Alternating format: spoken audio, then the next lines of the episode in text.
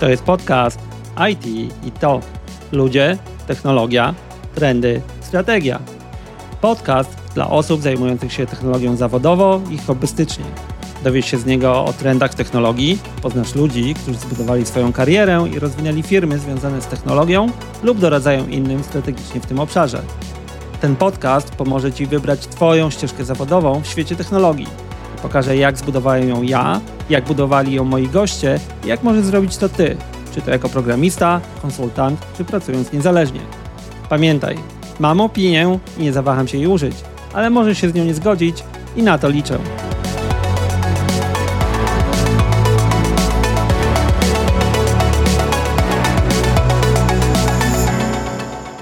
Cześć, IT to Strikes Back. Po wakacyjnej przerwie powracam i mam zamiar tutaj zostać.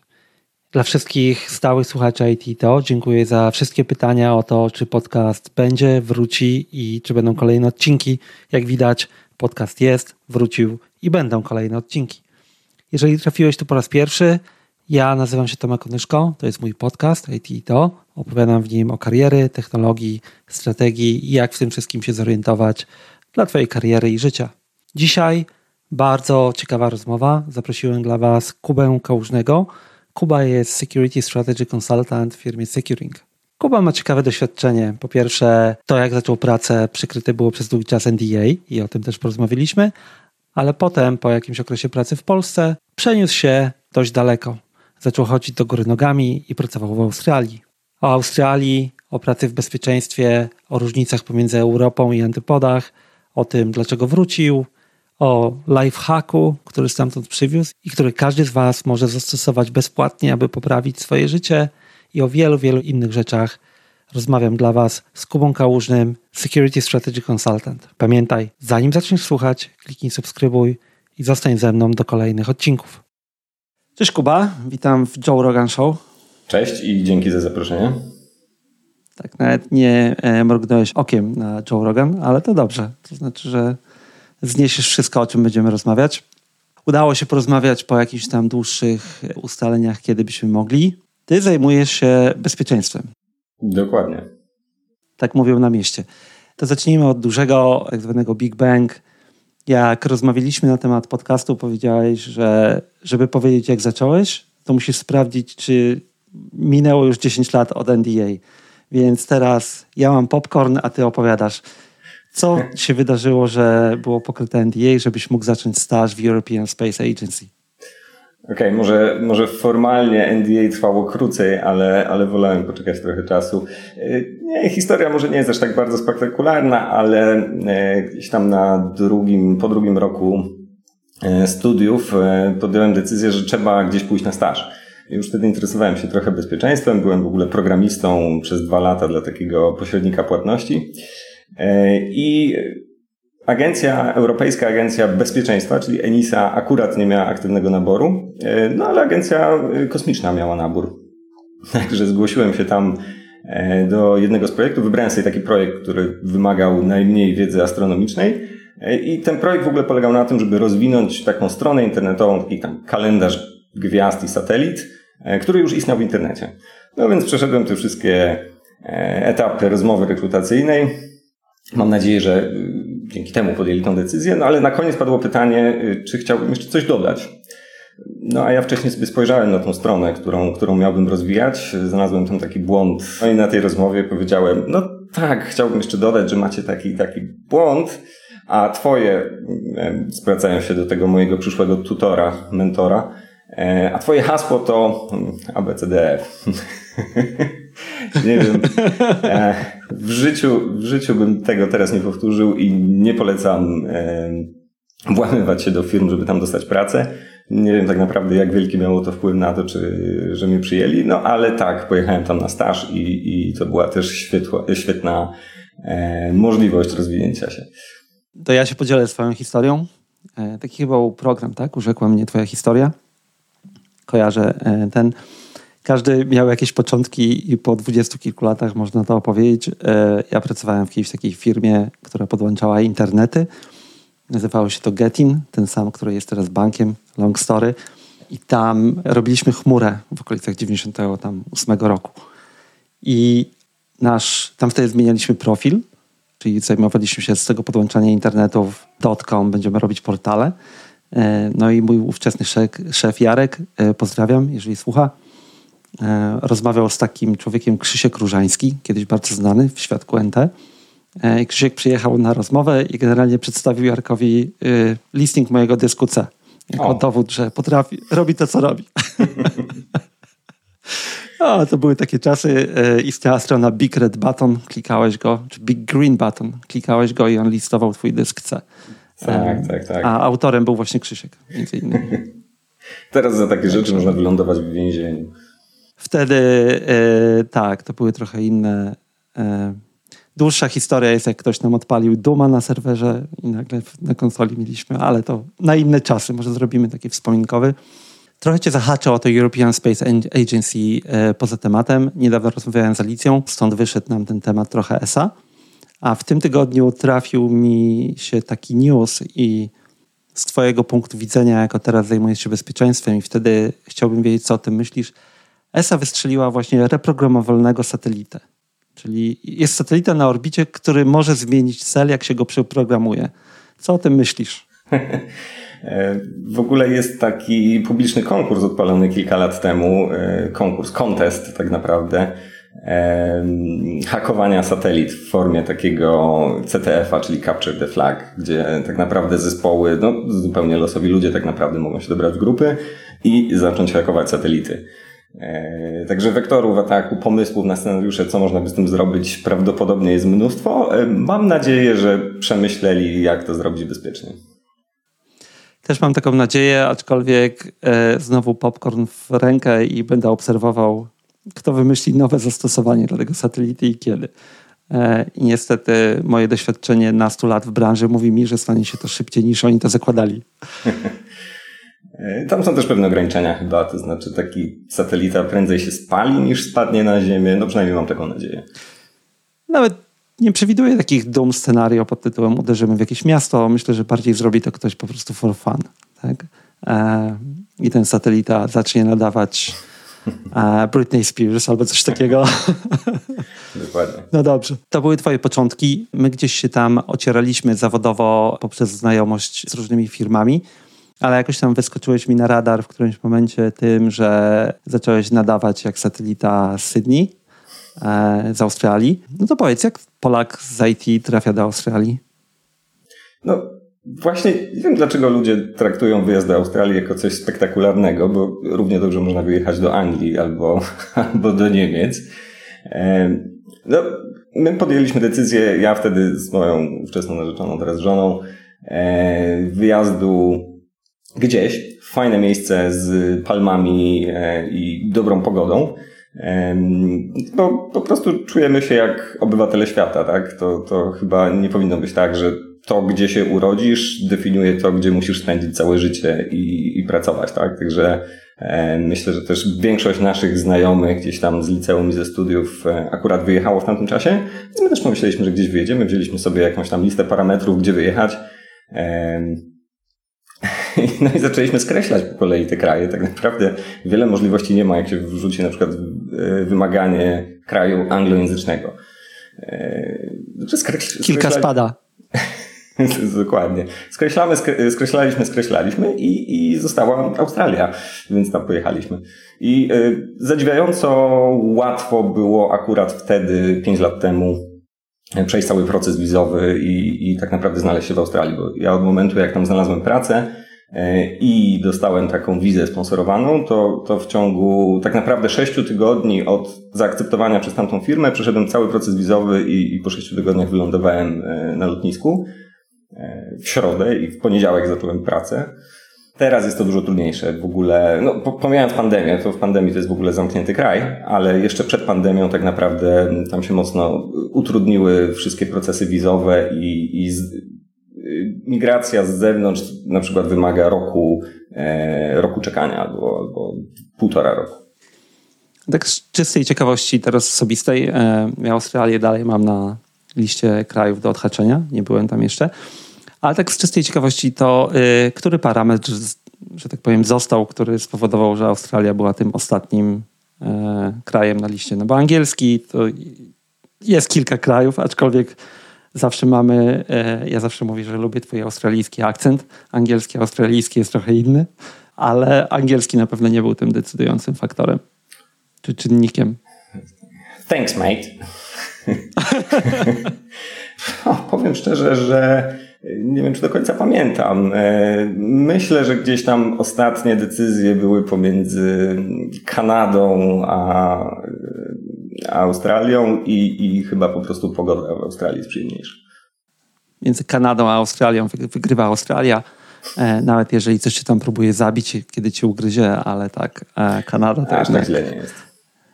Ja w zeszłym roku przed pandemią, znaczy to już prawie 2 lata temu, ten czas się trochę rozmył, robiłem tak zwany, będę używał brzydkiego słowa, outreach biznesowy w tamtą stronę, czyli próbowałem nawiązać relacje z różnych powodów z Nową Zelandią, Australią. Jest trochę inaczej. Powiedz, jak ty widzisz, jak popracowałeś tam 2 czy 3 lata, o ile pamiętam, różnice pomiędzy rynkiem IT i w ogóle w odniesieniu na przykład właśnie do Europy, tak? Mhm. Bo Europa, pomimo wszystkich różnic, akurat z kilkoma gośćmi już rozmawiałem o tym, to jest dość podobna, tak? Miejsca takie jak Stany, Australia, one się zawsze czymś różnią. Z twojego punktu widzenia rynek IT, a też życie pomiędzy Europą a Australią. No okej. Rynek, jeżeli porównywać w ogóle rynek australijski do na przykład europejskiego czy amerykańskiego, no to jest po prostu mniejszy. Australijczyków jest ledwo 20-25 milionów. Wiadomo, że mają całkiem sporo biznesu i też tam są międzynarodowe biznesy, ale mimo wszystko rynek jest mniejszy. I to powoduje pewne zmiany w tym, jak się robi biznes. Na przykład dużo większe znaczenie mają relacje. Znaczy, nadal w Polsce też spore znaczenie mają relacje w robieniu biznesu, ale tam każdy się z każdym zna. Jest po prostu tak mało firm, że zwłaszcza na tak małym rynku jak IT Security każdy każdego zna. Także myślę, że to jest taka podstawowa różnica. A specyfika rynku australijskiego, tam jest też trochę taka amerykańska kultura pracy, także darmowe nadgodziny to jest coś, co jest zupełnie dla nich naturalne, też wynika po części z dużej migracji ludzi do Australii. I co jeszcze? I monopolizacja. To zdecydowanie. A co przez to masz na myśli? W Australii są 2 sieci supermarketów, 4 banki i tak naprawdę każda nowa działka jest monopolizowana. IT Security to jest w ogóle świetny przykład, bo były, czy nawet obecny, doradca premiera do spraw cyberbezpieczeństwa w Australii. Dogadał się tam z Venture Capital i wrzucili bodajże $200 milionów na rynek. Skupili połowę firm konsultingowych w dziedzinie security w Australii. No i powstał taki jeden wielki konglomerat. I tak naprawdę, jeżeli przykładowo bank ma duże potrzeby testowania bezpieczeństwa, no to tak naprawdę nie ma wielkiego wyboru w tym, kto miałby wykonywać te testy, bo wiadomo, że ta duża firma jest w stanie dostarczyć płynniejszy proces, niższe ceny, jest w stanie zagrać dumpingowo i tak dalej, i tak dalej. To ciekawe, to może tłumaczyć, dlaczego nam się, powiedzmy, trochę tam ciężko wchodziło jako firmie, aczkolwiek tam też weszła w grę pandemia, bo po prostu, i to też jest to, co powiedziałeś, relacje, tak? Ja to zacząłem robić w okolicach 2019 i po prostu okazało się, że nie ma jak polecieć tam przybić przysłowiowej piątki z tymi ludźmi. Tam trzeba pójść się napić piwa. Okej. W ogóle nie promujemy picia alkoholu. Jest to wasz własny wybór. My z Kubą dokonaliśmy naszych. W Australii chyba tego wyboru dużego nie ma, jak znam Australijczyków. Jeżeli chodzi o życie, bo tak jak ja mam swoje obserwacje na temat Australijczyków, nawet ich nie wymienialiśmy chyba nigdy, ale jak oprócz pracy, społeczeństwo, ludzie, jak to widzisz tam? To chętnie się dowiem, co ty na ten temat sądzisz.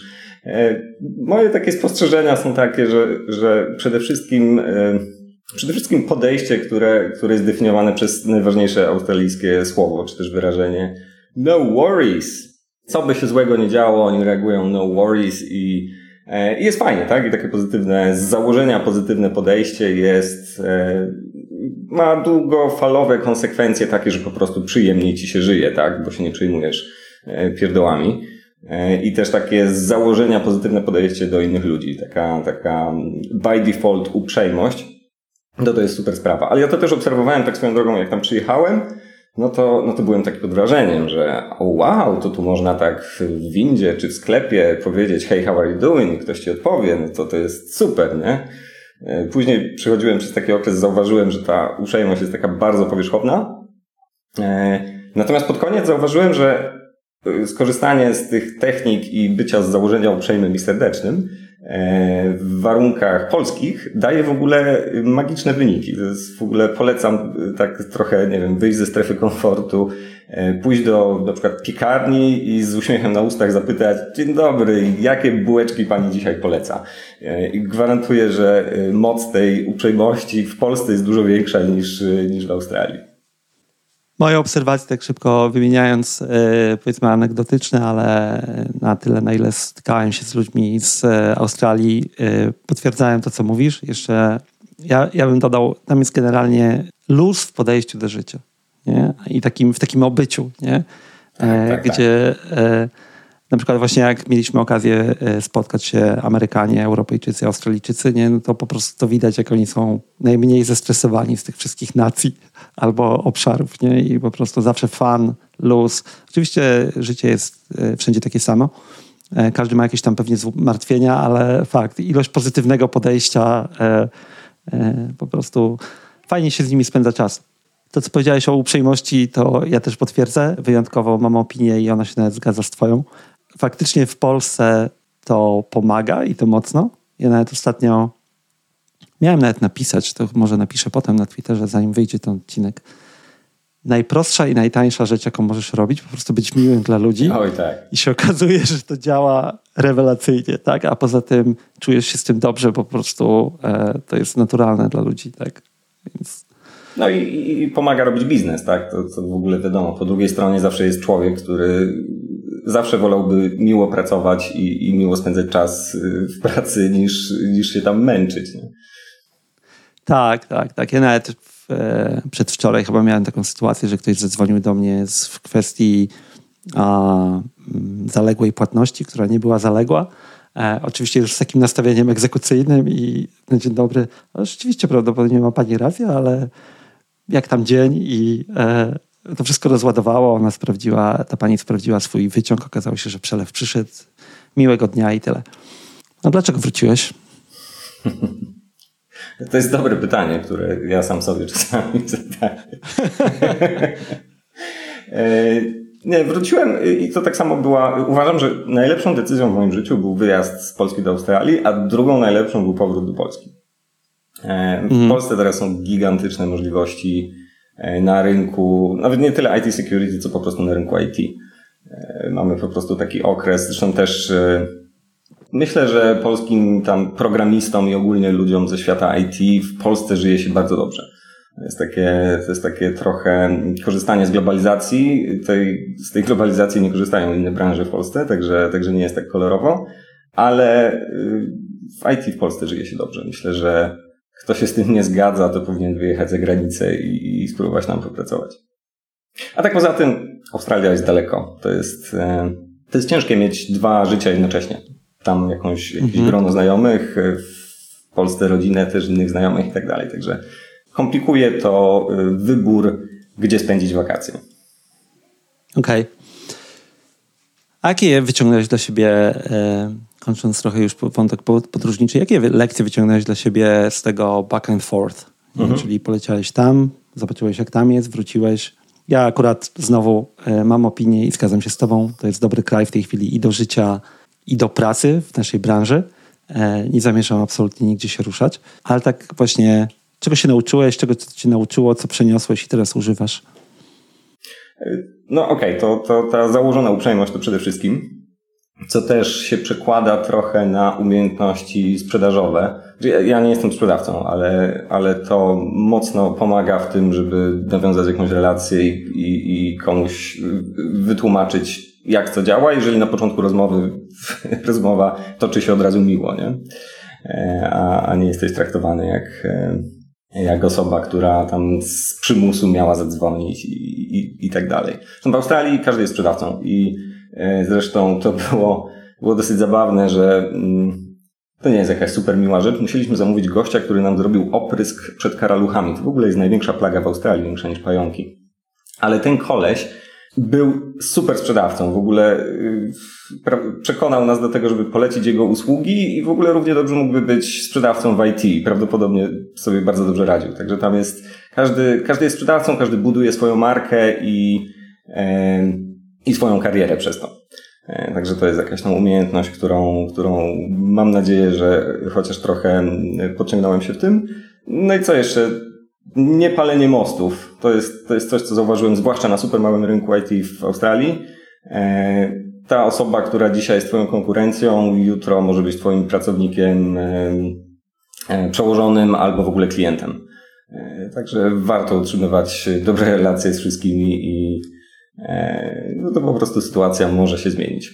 I ogólnie język, ale nie mam na myśli akcentu czy słownictwa, tylko używanie odpowiednich wyrażeń w odpowiednim czasie, tak żeby ktoś cię traktował jako równego partnera w rozmowie.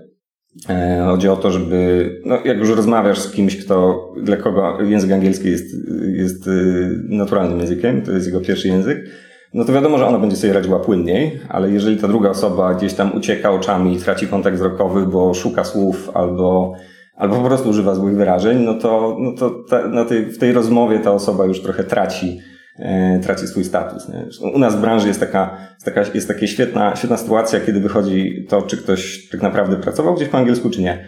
Trzeba się zapytać o pliki od klienta. Czy możesz mi wysłać pliki? No i po polsku to zdanie brzmi względnie miło, tak? Nie jest nacechowane jakoś bardzo, nie ma tam jeszcze dodatkowo proszę, no można by użyć, ale nie jest też jakoś zupełnie bezczelne, nie? Ale jeżeli ktoś przetłumaczy to na can you send me the files i jeszcze powie to zupełnie bez emocji, bo skupia się na tym, żeby w ogóle wypowiedzieć coś po angielsku i zapyta can you send me the files, to ta druga osoba odbiera, czy ty w ogóle umiesz mi wysyłać te pliki? Coś tam wtedy nie do końca działa. No lepsza wersja jest. Szybki kurs angielskiego w IT. Could you send me the files, please? Inwestujemy w język. Ja się z tym zgadzam. Ja akurat chwilę teraz inwestowałem w to też, swój czas. Zależy jeszcze od poziomu. Nie jest to straszna bariera, ale faktycznie zainwestowanie trochę w podszlifowanie języka. Mówię to jako osoba, która nigdy nie uczyła się angielskiego. Tak jakby formalnie. Ja się nauczyłem angielskiego z gier komputerowych, co powodowało pewne problemy, bo tam trochę slangu weszło, powiedzmy, łada jada. Ktoś może mały konkurs zrobić z jakiej to gry z lat 90. Ale to pomaga i to pomaga tak naprawdę nawet w tym, to ze swojego doświadczenia w takiej pewności tej relacji, tak? Że właśnie nie myślę o tym, tylko wiem, że to, co mówię, ma jakiś tam sens, jestem tego pewien, łatwiej mi się wtedy rozmawia. Też, żeby to was nie blokowało, dla tych, którzy słuchają, bo tak jak powiedziałeś, ci odbiorcy, dla których angielski jest pierwszym językiem, oni są bardzo tolerancyjni. Tak? Oni wiedzą, że to nie jest nasz pierwszy język. Tak. No to łatwo wychodzi, jak przechodzimy na polski. Czują się wtedy o wiele mniej pewnie. Ale to jest też ciekawe postrzeganie. Nie wiem, czy to zauważyłeś, kończąc wątek lingwistyczny. Jak fajnie jest, jak są ludzie, którzy są anglojęzyczni naturalnie, znaczy natywnie, i oni mówią, to mówisz dwoma językami, tak? Jak mówią, że mówisz po polsku, nie? Bo tak jakby tak mocno jest zakorzeniony angielski jako wspólny język w tej chwili już, że ten drugi język się zawsze wydaje obcy dla nich, nie? I to nie jest ich ignorancja, to jest po prostu tak jest, tak? Ja dodam jedną rzecz od siebie, bo to, co powiedziałeś, każdy jest sprzedawcą w Australii, w Polsce też. Tylko nie każdy sobie tak jakby uświadamia to, ale nawet prowadząc tą rozmowę sprzedajemy. Tylko siebie. Na przykład. Tak? Każda interakcja to jest sprzedaż, nawet wystawienie faktury. Albo właśnie to pójście do sklepu i z uśmiechem zapytanie się o bułeczkę, tak? Bo to zostaje. Więc nie bójmy się tego słowa. Ono jest szczególnie w IT czasami negatywnie nastawione. Muszę ściągnąć jakiegoś sprzedawcę IT do podcastu. Ale tak, każdy z nas sprzedaje siebie. Zawsze. Dobrze. I tym płynnym krokiem czy torem głosu przeszliśmy do tego, co robisz sprzedając siebie na co dzień. Ty jesteś security consultant, a w opisie na LinkedIn masz ładnie security strategy. To powiedz, czym się zajmujesz na co dzień? Okej. To jeszcze wymaga takiego małego backgroundu, bo konsultant bezpieczeństwa to jest takie szerokie pojęcie. Ja przez spory czas, tak jakieś 8 lat, zajmowałem się czysto ofensywnymi testami bezpieczeństwa. Testy penetracyjne, aplikacji, systemów i tak dalej. I to jest taka praca, która polega na analizie danego systemu, włamaniu się, znalezieniu dziur i przekazaniu tego, co trzeba załatwić. I to, co wszyscy myślą, że wszyscy w bezpieczeństwie robią. Tak. Natomiast taki consulting to już jest trochę coś więcej. Ja się staram pójść trochę bardziej w lewą stronę, to znaczy w lewą, jeżeli by popatrzeć na diagram procesu wytwarzania oprogramowania i skupić się na tym, jak w ogóle unikać wprowadzania podatności na samym początku, zamiast później testować, szukać i znajdować i łatać. Jest spore wyobrażenie w branży, że mogłoby to być dużo tańsze. Na razie robi to bardzo mało firm i to jest coś, na czym skupiam się w ostatnim czasie. Także przez dużą część swojej kariery włamywałem się tak naprawdę we wszystkie systemy, które się dało. Testowałem bankomaty, kasyna, linie lotnicze nawet, giełdy, banki i tak dalej. Natomiast teraz bardziej rozmawiam z menedżerami, z project ownerami, z deweloperami na temat tego, co można zrobić, żeby to ich oprogramowanie było bezpieczniejsze od samego początku.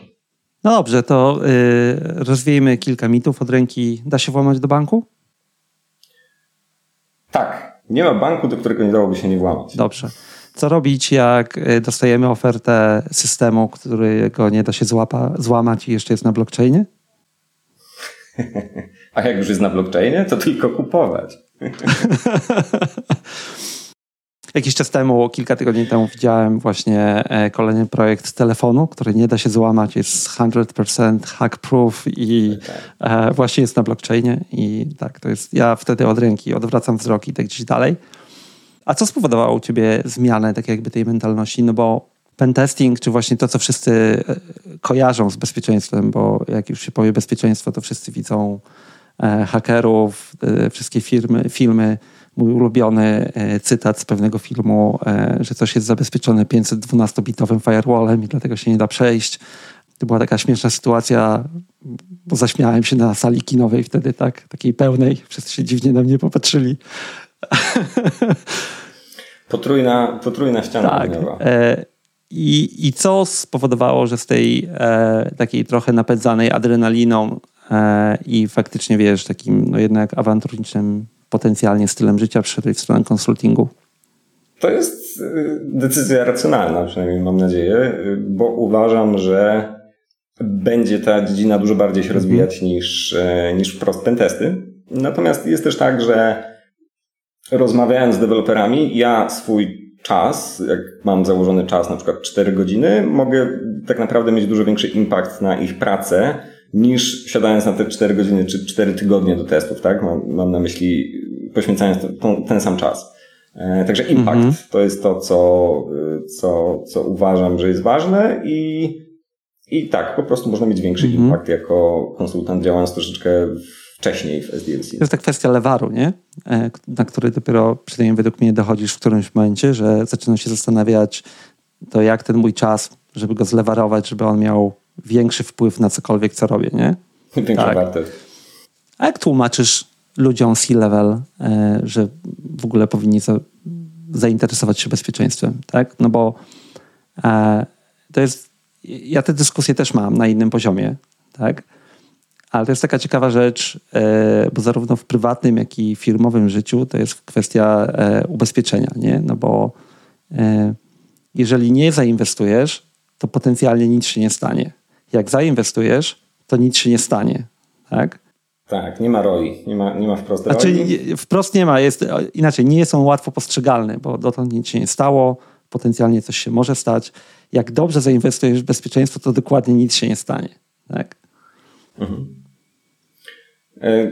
Tak, no... Pracując z wieloma organizacjami i wykonując wiele projektów, no to ja sobie zebrałem taki zestaw przykładów, z którego sobie losuję z tego worka odpowiedni przykład, który będzie pasował w danej rozmowie. Także Jakim sztampowym przykładem, dlaczego warto zainwestować wcześniej, jest podatność w drukarkach, którą raz znaleźliśmy. I to było dosyć ciekawe, bo no, jakiś błąd dostępu, można było wydrukować czyjeś pliki na drukarce, tam stażysta mógł wydrukować pliki CEO, nie? Albo błąd w szyfrowaniu na drukarce. Ale problem był taki, że żeby załatać tą drukarkę, to trzeba było ją fizycznie odwiedzić i wymienić jej kartę SD. No i ten bank miał kilka tysięcy drukarek, cały ten producent tego oprogramowania miał kilkadziesiąt tysięcy drukarek na całym świecie i proces upgrade'u tego firmware'u wymagałby fizycznej wizyty przy każdej z tych drukarek. No to jest po prostu niewykonalne. Natomiast gdyby pomyśleli o tym wcześniej, no to prawdopodobnie dało się tego uniknąć dużo mniejszym kosztem. Tak, dla tych, którzy nie są tego świadomi, duża część drukarek posiada w sobie dysk twardy. To tak jeszcze oprócz tego, jak coś wysyłacie do wydruku, to tam zostaje. Jak ktoś nie pomyśli o tym i się nie zabezpieczy, to jest to do wyszukania nawet przez Google'a, więc jak ktoś tam potrafi sobie poradzić z narzędziami typu Shodan i Google, to ja je podlinkuję, ale to może czasami wydrukować coś, co niekoniecznie miało być dla niego. Ale to tak na boku. Wydrukować coś na czyjś drukarce. Tak, to też jest dość popularne. I to sprowadza nas do tego, czym się trochę zajmujesz, bo to mi się wydaje, stąd się wzięło, bo ty promujesz coś takiego, co się nazywa threat modeling. Jako metodę. Tak, modelowanie zagrożeń po polsku. I teraz tak, ja pamiętam, miałem takie zajęcia chyba z 8 lat temu. Poproszono mnie, żebym na jakiejś uczelni tutaj w Warszawie przeprowadził taki tam jednodniowy kurs. I ja wtedy robiłem właśnie zajęcia z threat modeling dla tych ludzi, którzy kompletnie nie byli z IT. I to było ciekawe w ogóle zagadnienie, bo to była jakaś tam podyplomówka IT. I wydaje mi się, że wtedy wytłumaczyłem, co to jest. Zrobiliśmy jakieś ćwiczenie takie proste i tak dalej. Ale jakbyś miał wytłumaczyć w prostych słowach albo nawet trochę bardziej skomplikowanych, co to jest threat modeling? Ja będę powtarzał to, co właśnie opowiedziałeś, że 8 lat temu na jakiejś podyplomówce, to właśnie też teraz będę w najbliższym czasie miał taką serię warsztatów, wykładów o modelowaniu zagrożeń na jakichś studiach MBA. Także zobaczymy, co z tego wyjdzie. Natomiast w 3 słowach to jest zadanie sobie serii pytań na temat tego projektu, systemu, aplikacji czy procesu nawet, bo to nie musi być nic technicznego. Co budujemy? Kto mógłby zaatakować nasz system? I jak technicznie mogłoby się to wydarzyć? To są takie najważniejsze 3 pytania.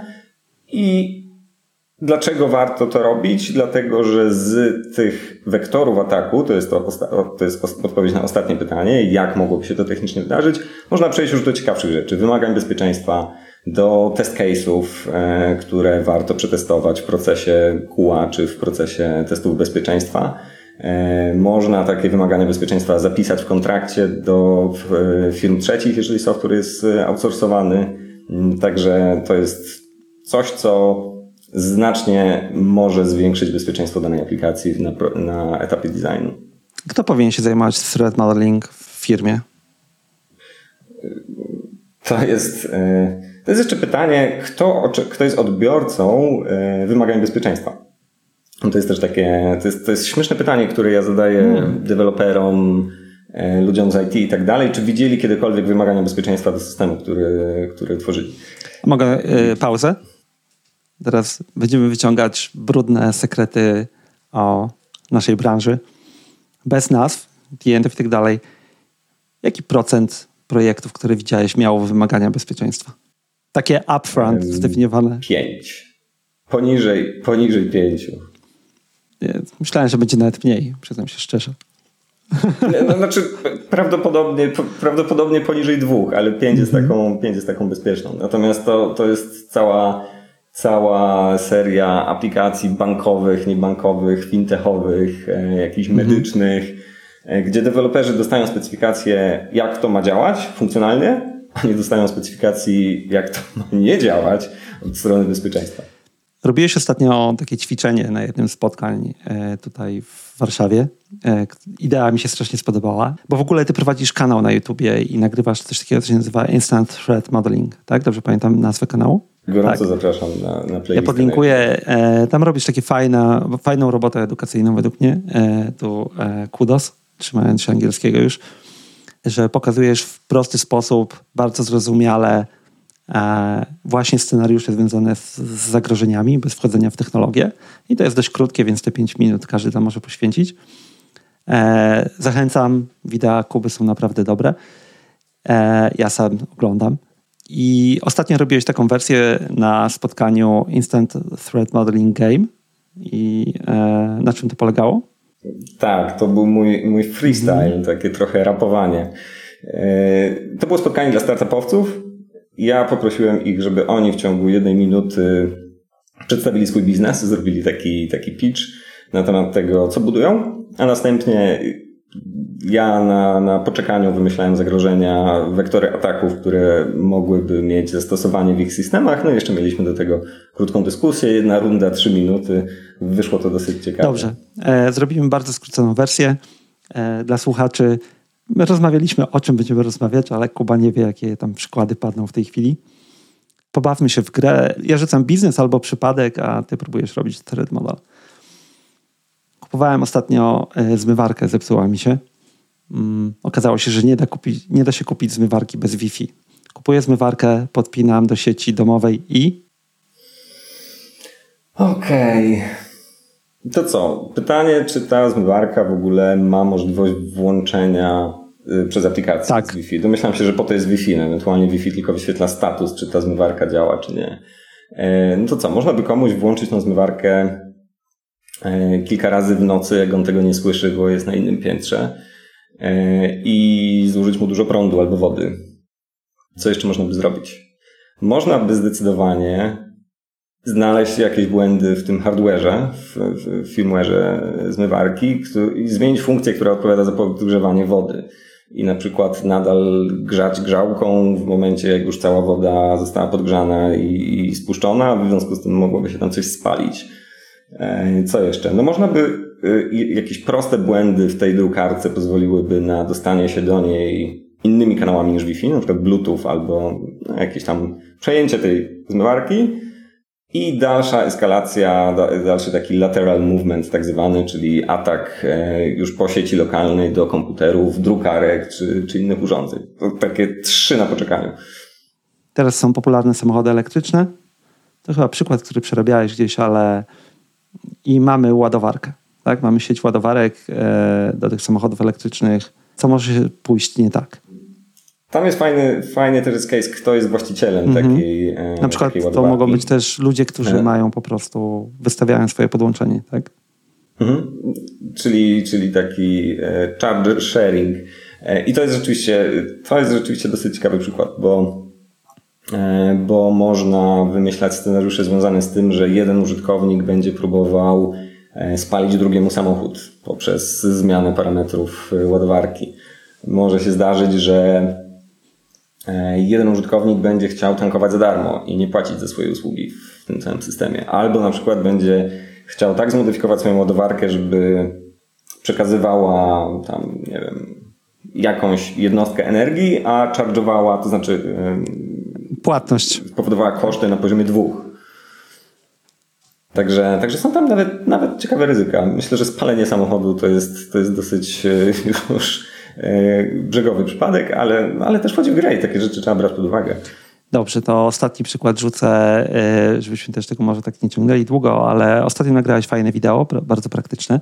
Ja je podlinkuję bezpośrednio już, związane z wyjazdami na wakacje i potencjalnymi zagrożeniami z tym związanymi, czy w ogóle podróżą, tak?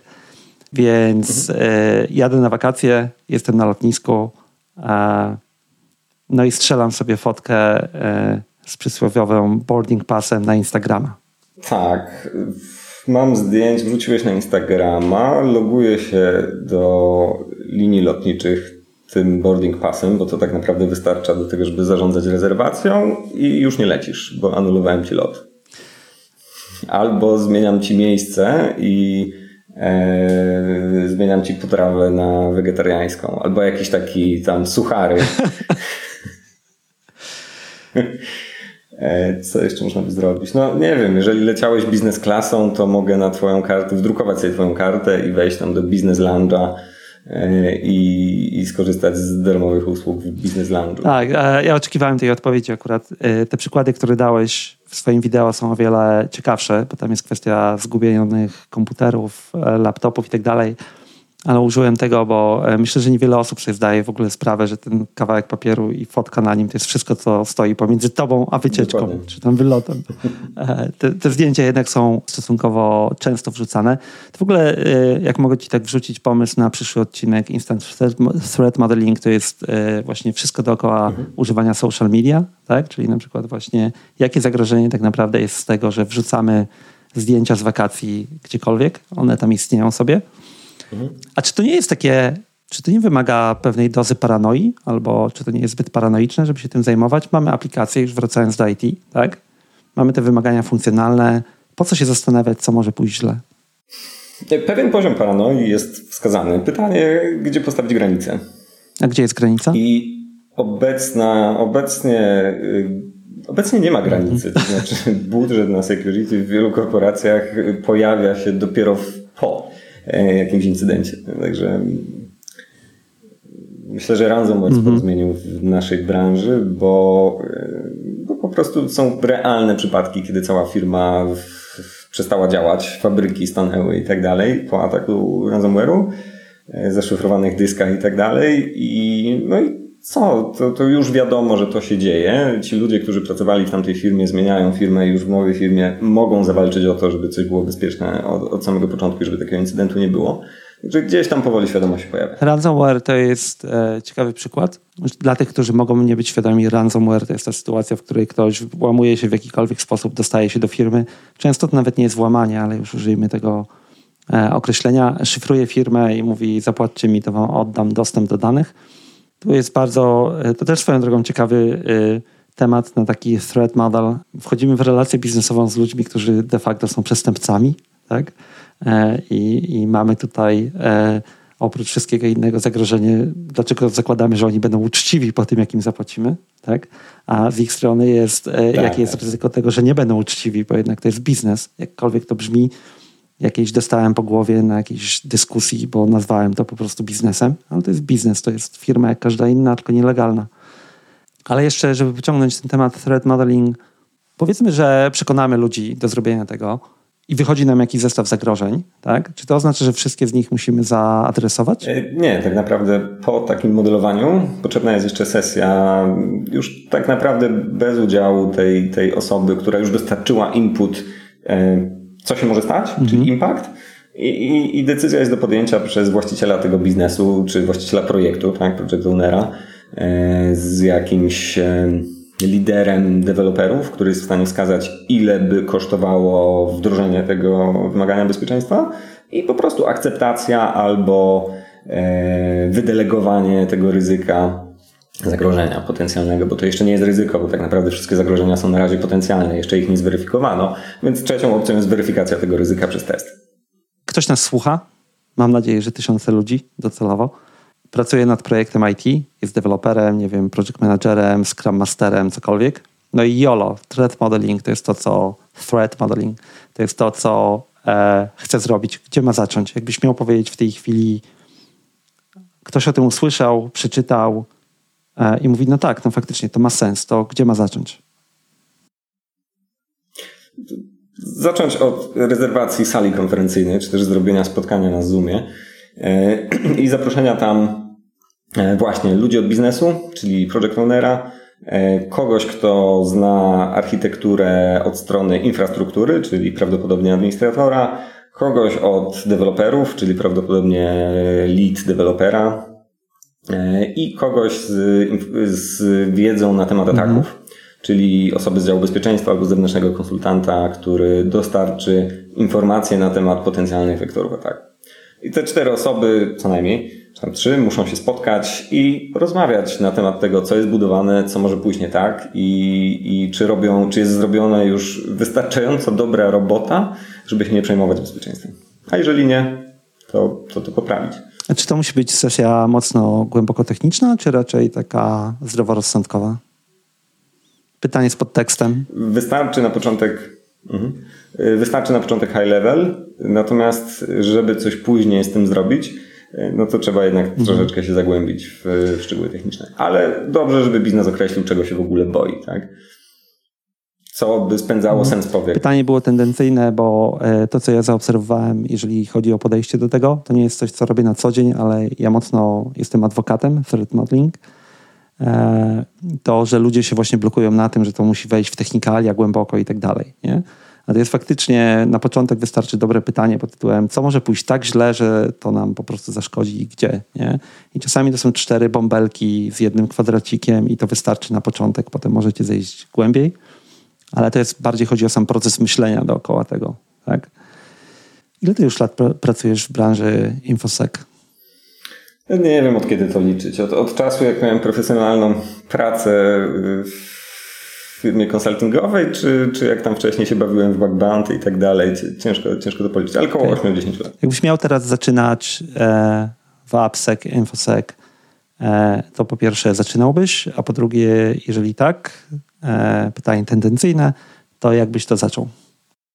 To zdecydowanie bym powtórzył moją ścieżkę kariery. No regret. Ale pentesty, tak, no to jest coś, co dostarcza niesamowite ilości adrenaliny.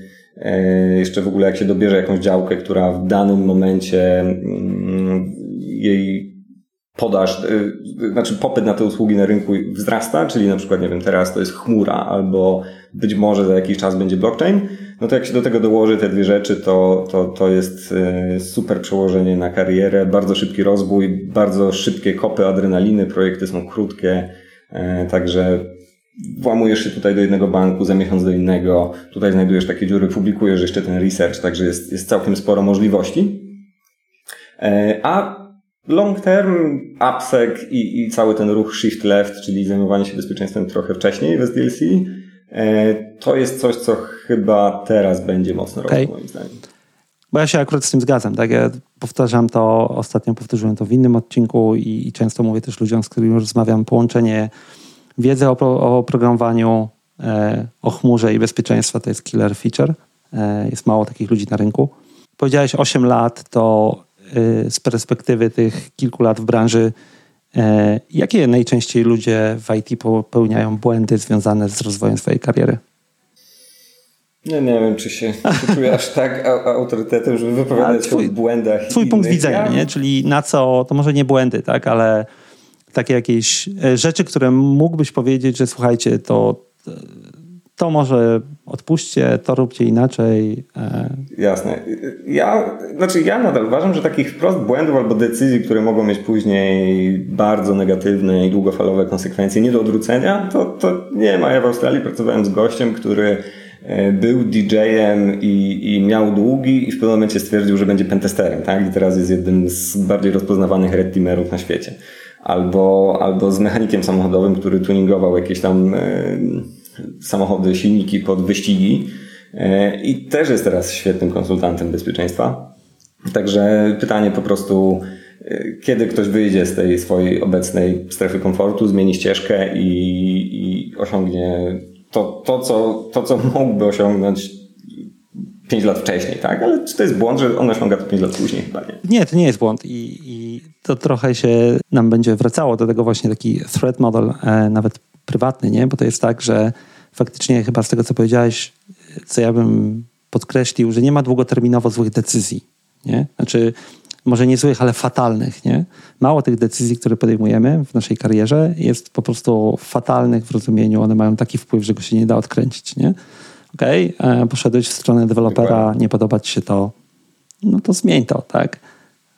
Zawsze można to zmienić, dokładnie. Także jeżeli ktoś się teraz zastanawia, czy jest za późno, żeby zająć się tym czy czymś innym, nie jest za późno. W każdym momencie możesz to robić.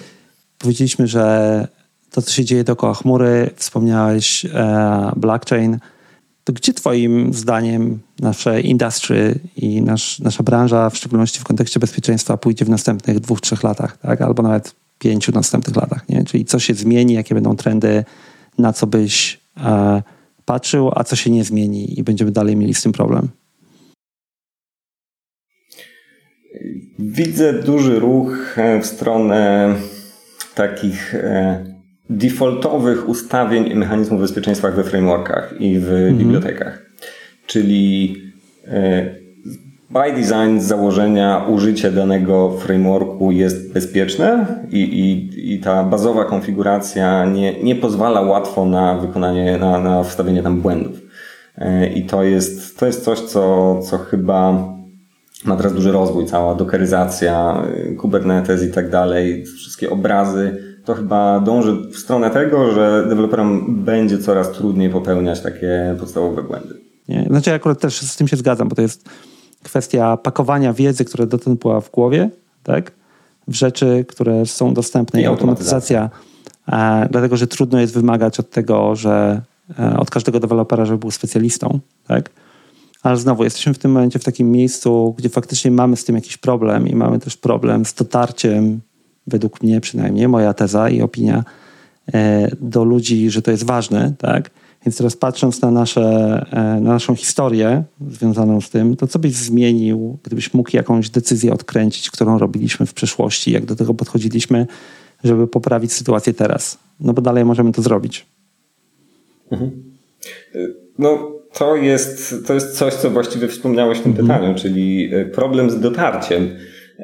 I zastanawiam się, jak to nazwać, ale to prawdopodobnie jest empatia ludzi związanych z bezpieczeństwem w stosunku do deweloperów, bo większość osób, zwłaszcza zajmujących się ofensywnymi testami bezpieczeństwa, to ja sam byłem takim chojrakiem, tam ci deweloperzy znowu te błędy popełnili, znowu to samo, SQL injection, 18 rok z rzędu i tak dalej. I wow, to spowodowało, że większość deweloperów uważa, że my jesteśmy po drugiej stronie, nie? A tak nie jest. My jesteśmy tutaj dla was. Możecie nas pytać i my wam sprawdzimy to bezpieczeństwo i miło wam odpowiemy i tak dalej. Zdecydowanie stosunki na linii deweloperzy kontra security, dział bezpieczeństwa to jest coś, co nad tym trzeba po prostu. Ja tak pomyślałem, gdy to mówiłeś, że faktycznie to jest taka dynamika, nie? Bo są deweloperzy, i oni piszą aplikacje, mają wymagania funkcjonalne, w tej chwili backlogi i tak dalej, jadą dowieść i tak dalej, nie? Jest tak zwany biznes, ja tego strasznie nie lubię rozróżniania, bo to jest jednak to samo. I w którymś momencie pojawia się pentester i to jest przeważnie firma zewnętrzna zatrudniona przez biznes albo co dział wewnętrzny bezpieczeństwa, audytorzy. I ten audytor przychodzi, wykonuje te testy, tak jak powiedziałeś, i to jest ten taki nimb, atmosfera włamywania się. Ja jak miałem jakieś długie włosy, nie wszyscy muszą o tym wiedzieć, i chodziłem na czarno ubrany i pracowałem tu w firmie sieciowej, to mój szef powiedział, wiesz co, to chyba dobrze, że tak wyglądasz, bo to oni od razu myślą, że coś potrafisz. I na końcu, co z tego wychodzi? Wychodzi taki raport, który ten audytor dostarcza i ten przysłowiowy biznes bierze, rzuca na biurko deweloperowi i mówi, widzisz? Nie wyszło, nie? Musicie poprawić. A stosunkowo inaczej by to wyglądało, gdyby taki audytor na koniec wszedł do tej sali, przytulił tego dewelopera i powiedział, stary, nie ty pierwszy, nie ty ostatni, tu jest książka, tam piszą, jak tego nie robić, idź i dewelopuj w pokoju. Dokładnie. Empatia dla deweloperów. Hasło autorskie, zrobimy trademark, będziemy mieli koszulki, sklep pojawi się niedługo. No dobrze, trochę będziemy wiosłować do końca, fajnie się rozmawia. Mam takie kilka pytań, które zadaję różnym ludziom, którzy mnie tu odwiedzają i mam zaszczyt z nimi porozmawiać. Co byś polecił do przeczytania, obejrzenia, zainteresowania się z takich rzeczy, które mocno wpłynęły na ciebie, albo uważasz, że po prostu każdy z nas powinien to może zajrzeć przynajmniej, żeby zobaczyć coś dla niego. Taka twoja rekomendacja dla ludzi w branży i nie tylko. Zupełnie przypadkowo trafiłem ostatnio na stronę EDGE. Tam jest taka seria rozmów EDGE Masterclass i to były spotkania gdzieś organizowane 10-15 lat temu z noblistami z psychologii, ekonomii, Kahneman na przykład, i z ludźmi biznesu. Z Bezosem, z Sergejem Brinem, z Elonem Muskiem, który w tamtych czasach to w ogóle SpaceX był w powijakach. I to są super ciekawe rozmowy. Książki często mają jakąś tam tezę i historie, które to udowadniają, a te rozmowy są takie bardzo naturalne i to jest to, co było w mózgach tych ludzi 15 lat temu. Moim zdaniem bardzo rozwijające. A po 15 latach się nie zdezaktualizowało? To jest na temat tam psychologii w biznesie, zastosowania jakichś badań, na przykład behawioralnej, ekonomii, w sprzedaży produktów, sprzedaży iPodów i tak dalej. Nie, to chyba nadal ma spore znaczenie. Też tak myślę, ale wolałem usłyszeć to od ciebie. Ja tego nie znam, także sam z ciekawością zajrzę. Oczywiście podlinkuję. Myślę, że jakąś tam listę sobie wrzucę do pooglądania. Muszę sprawdzić, czy nie ma tego jako podcastu. To by było wygodniejsze. Są nagrane. Tak? O, to fajnie. Linki się znajdą. No dobrze, pracujesz sobie w branży, zajmujesz się bezpieczeństwem, też wiem skądinąd, że rozglądasz się dookoła, tak? Różne tam pomysły jakieś software'owe miałeś i tak dalej. Spotykasz się z branżą VC, tak jak powiedziałeś ostatnio. Czy widzisz coś takiego, co się dzieje? Ma może niski profil albo... jakaś technologia czy coś dookoła, co po prostu nam umyka, tak? Albo nie jest tak jakby jeszcze tym, o czym wszyscy mówią. Coś, co cię interesuje, widzisz, ale dopiero to będzie w przyszłości. Mi się na pewno podobają zastosowania IT poza samym IT i finansami. My się tam poruszamy w swoim świecie, to jest taka trochę bańka. Ludzie automatyzują swoją pracę i jest takie podejście, że... Przykładowy administrator napisze jakiś skrypt i zautomatyzuje swoją robotę i w związku z tym nie musi pracować przez 8 godzin, tylko przez pół godziny, to wszyscy są happy, bo i ta firma jest happy, i administrator jest happy, a jak go wyrzucą, to on zautomatyzuje to w 10 innych firmach i jeszcze zarobi na tym spore pieniądze. Natomiast w innych branżach ludzie się tak trochę boją takiej automatyzacji, że ich to całkowicie wyrzuci z roboty i tak dalej. I tam zastosowania IT, nawet prostych rzeczy, do automatyzacji takich zadań, które ci ludzie robią na co dzień, to jest killer i duży taki game changer w niektórych branżach. Przykład? Architektura, budowlanka tak naprawdę, prawnicy. No, w tych dziedzinach już tam powoli coś się dzieje, ale pewnie będą jakieś unikorny. Moja obserwacja z tam nastu lat pracy w branży, już chyba muszę mówić 10, znaczy kilkudziesięciu, nikt nigdy nie stracił pracy przez automatyzację. To znaczy tak nagle. Tak? To jest bardziej, w szczególności w branży dookoła IT, to po prostu uwalnia cię do tego, żebyś mógł zająć się czymś innym. Tak? I tylko błąd polega na tym, że ludzie właśnie nie zastanawiają się, jak oddam tą część tego, co robię w tej chwili. To co ja będę mógł robić innego. I tam przeważnie jest ta opportunity, jest ta szansa na zrobienie czegoś innego. Taki bardzo trywialny przykład jest taki zawód administrator systemów. Ten administrator systemów często, kiedyś to była duża część, to były manualne rzeczy pod tytułem zakładanie kont, dodawanie dostępów i tak dalej. To jest najbardziej nudna rzecz na świecie. Tak? I teraz wchodzi system, który to za ciebie robi, albo jakieś skrypty i to nie oznacza, że ty stracisz pracę. Nie? Tylko to oznacza, że będziesz miał czas zajmować się czymś innym. Nie? Ale to bardzo trywialny przykład sprzed iluś tam lat, ale ludzie mieli takie obawy, ja wdrażałem systemy automatyzujące zarządzanie kontami i dostępem. I tam było takie pytanie, co to robi? Znaczy nie co to robi, tylko czy ja nie stracę pracy zarządzania w aplikacjach i tak dalej. Nie? Potem się okazywało, że jak już przeszli ten etap, to nagle było, Boże, jak fajnie, już nie muszę tego robić. Ja dodawałem tych ludzi do tych grup, to mi zajmowało pół dnia, teraz po prostu robię coś innego. Tak? I później mają 10 razy więcej systemów. Tak. A wspomniałeś też trochę właśnie, że to są takie rzeczy, które są poza naszymi branżami. Technologicznie to się czasami gdzieś tam dopiero rozwija. Czy są jakieś takie technologie, na które patrzysz albo trendy, które cię interesują w tej chwili z potencjałem na za kilka lat? No, u mnie w branży bezpieczeństwa i testów od lat, chyba 15, przewija się temat automatycznych testów i narzędzi do dynamicznego skanowania. Nawet jest taka nazwa tej dziedziny DAST, Dynamic Application Security Scanning. I my się z tego śmiejemy wszyscy, bo no nie da się zautomatyzować tej pracy, zawsze tam będzie ten aspekt manualny, ale całkiem spora część tej pracy może się zmienić. I to jest taki moment, że te narzędzia DAST są na razie bardzo w powijakach, natomiast za kilka lat może to znacznie zmienić to, co my będziemy robić na co dzień. Będziemy się skupiać na tych najfajniejszych podatnościach, logiki biznesowej i tak dalej, specjalnych zadań, a większość takich defaultowych testów bazowych będzie rozwiązane przez narzędzia. Przynajmniej mam taką nadzieję. Mhm. Takie pytanie też, które mam, ale je trochę zmodyfikuję, używając twojego pytania, które zadałeś kiedyś w fajnym wątku, bo normalnie zadaję takie pytania o to, co byś robił, gdybyś nie robił to, co robisz w tej chwili. Ale ty się spytałeś kiedyś ludzi, co byście robili, gdyby ta sytuacja, którą mamy w tej chwili, czyli pandemia, trwała latami? Co byś robił? To dokładnie, a teraz ty mi zadajesz moje pytanie. Tak. Ja zadaję to pytanie, ponieważ nie znam jeszcze do końca na nie odpowiedzi. I trochę crowdsourcuję to, co w ogóle można by robić, gdyby pandemia miała trwać latami.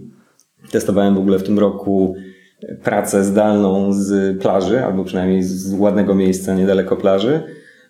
I tych rzeczy jest sporo. Większość osób tam odpowiada, wyprowadziłbym się na wieś. Ale tak naprawdę pytanie jest fajne, bo pozwala sobie na zastanowienie się w ogóle nad tym, co jest w życiu ważne, jeżeli nie wychodzenie na miasto. Albo fizyczne chodzenie do pracy. Mhm. I wtedy ludzie zastanawiają się, jakie są wartości, nie? Czy tą wartością jest spotkanie się ze znajomymi, czy tą wartością jest spędzanie czasu w ogródku i tak dalej, i tak dalej. Także ja na razie testuję różne rozwiązania i jeszcze nie jestem w stanie powiedzieć, co w 100% bym zmienił w swoim życiu. A doszedłeś już do tego, co jest w danej chwili twoją taką wartością? Tak. Ale nie wiem, czy chce się tam tak... Strasznie ciężka odpowiedź. Dzielić. To są różne aspekty, tak? Są aspekty prywatne, na przykład związane z spędzaniem czasu, albo na przykład ciekawych rozmów ze znajomymi. Ale są też aspekty na przykład biznesowe, tak? Dotyczące kariery. Także pytanie ma wiele. Dobrze, zostawmy to na za kiedyś. Jak tam się skrystalizuje i zrobisz następny ruch, to cię zaproszę ponownie i porozmawiamy. Ostatnie pytanie z mojej strony. Rozmawialiśmy o tym, że no regrets. Tak? Ja mam takie samo podejście. Te nasze decyzje przeważnie nie są tak ciężkie, jak się wydaje. Czyli to nie są nieodwracalne decyzje. Tutaj mam zawsze takie porównanie. Mój przyjaciel i wspólnik w firmie wspina się na skałach i on mówi: to wszystko, co tu robimy, to jest pikuś. Tam jak źle położę rękę, jestem bez zabezpieczenia, to decyzja jest fatalna. Jakbyś miał przekazać sobie jakąś taką lekcję od samego siebie wstecz. Ładujesz to w butelkę, butelka do kapsuły czasu wraca 10 lat temu, Kuba dostaje wiadomość od Kuby z przyszłości. Co by tam było? Szybciej podejmować decyzje. To na pewno. Brak decyzji, czy też przyciąganie pewnych spraw, to jest chyba coś, co zauważyłem, że być może zablokowało mi pewne ścieżki w życiu. A tak poza tym trywialna sprawa, którą zauważyłem, przekraczając pewną magiczną barierę 30 lat, że z wiekiem organizm potrzebuje coraz więcej snu. I ja uważam, że wiadomo, należy dbać o zdrowie psychiczne, fizyczne, wysypiać się i tak dalej. Natomiast jeżeli masz teraz 20 lat i myślisz o zrobieniu jakiegoś projektu po godzinach, to uwierz, że za 10 lat będzie to dużo trudniej robić po godzinach. Z perspektywy trochę więcej niż 30 lat. Potwierdzam to jeszcze bardziej. Tak, w wieku 20 kilku lat byłem niezniszczalny. Teraz to wygląda inaczej, ale też zmieniło się moje podejście do tego kompletnie. To już nawet nie jest kwestia, czy ja to dam radę robić, tylko ja już w tej chwili pilnuję, żeby się wysypiać, bo robię to regularnie od kilku lat, bo ja po prostu widzę taką diametralną różnicę w moim samopoczuciu, poglądzie na świat, właśnie byciu miłym dla ludzi i tak dalej, jak po prostu jestem dobrze wyspany i wypoczęty, tak? Także teraz nawet przez okres wakacyjny zaliczyłem powyżej 8,5 godziny dziennie w okresie 7 dni. To wow! Czuję się bardzo dobrze z tym. Szybsze decyzje ja mam na blogu. Masz taki framework, prawda? Tak. I to nie jest, że ja go miałem długo, nie? Tylko po jakiś tam... ja mam taki typ osobowości, że to muszę sobie rzeczy przemyśleć, nie? I faktycznie doszedłem do tego, że po pierwsze te decyzje są odwracalne, nie? I że podjęcie jakiejkolwiek decyzji czasami jest lepsze niż przeciąganie ich w nieskończoność. A druga rzecz, że to powoduje, że jak ją podejmiesz, to potem możesz zrobić kolejną iterację. Jest taki właśnie, pewnie stąd mi to przyszło po latach, jest takie pojęcie uda lub, nie? Czyli robisz coś, obserwujesz wynik, decydujesz, poprawiasz, obserwujesz wynik i tak dalej.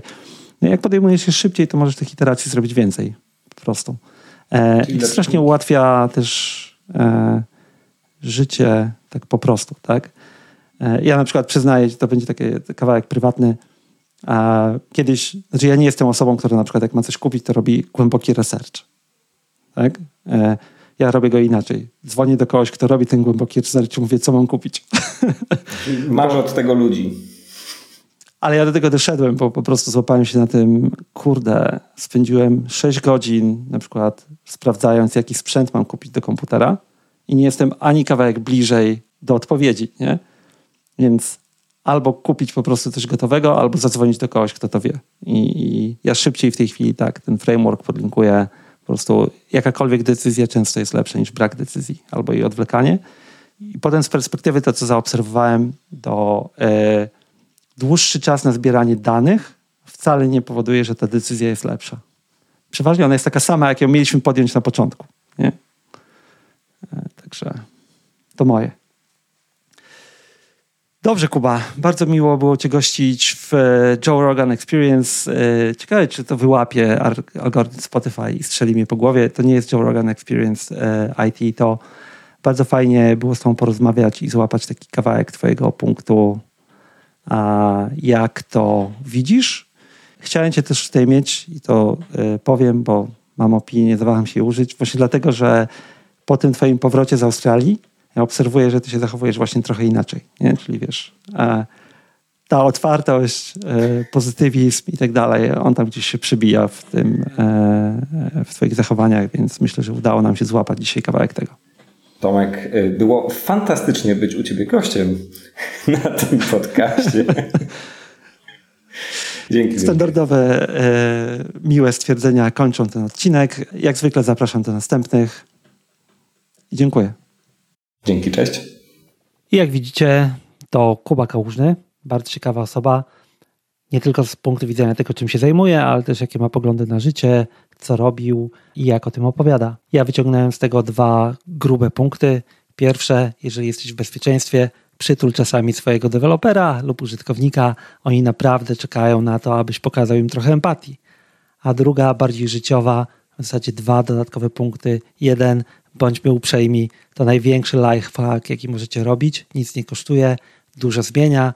2, szybciej podejmujmy decyzje, szybciej iterujmy, więcej rzeczy możemy przetestować, uczyć się na własnych błędach. To z mojej strony, a co wy wyciągnęliście z tego odcinka? Z chęcią usłyszę, nagrajcie to, napiszcie do mnie, wyślijcie, pojawi się w odcinku. Czekam na takie opinie i pytania od was. IT Strikes Back to był kolejny odcinek, a więcej w przygotowaniu. Zasubskrybuj, abyś nie ominął kolejnych odcinków IT Talk. Tomek Onyszko, pozdrawiam i do usłyszenia.